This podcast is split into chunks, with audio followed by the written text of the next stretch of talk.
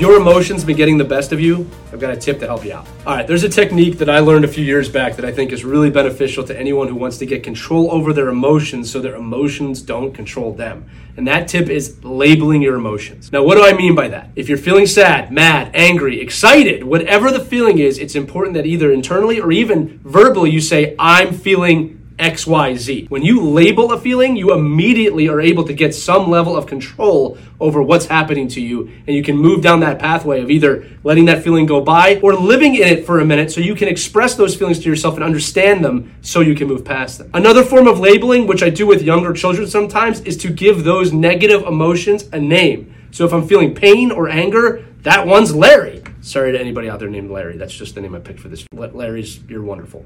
Pick another name.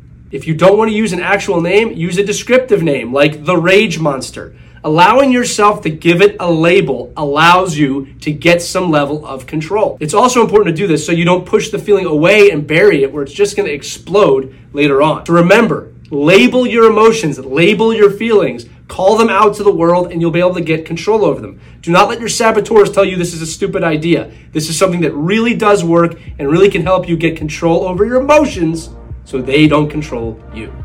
I believe in you. You should too.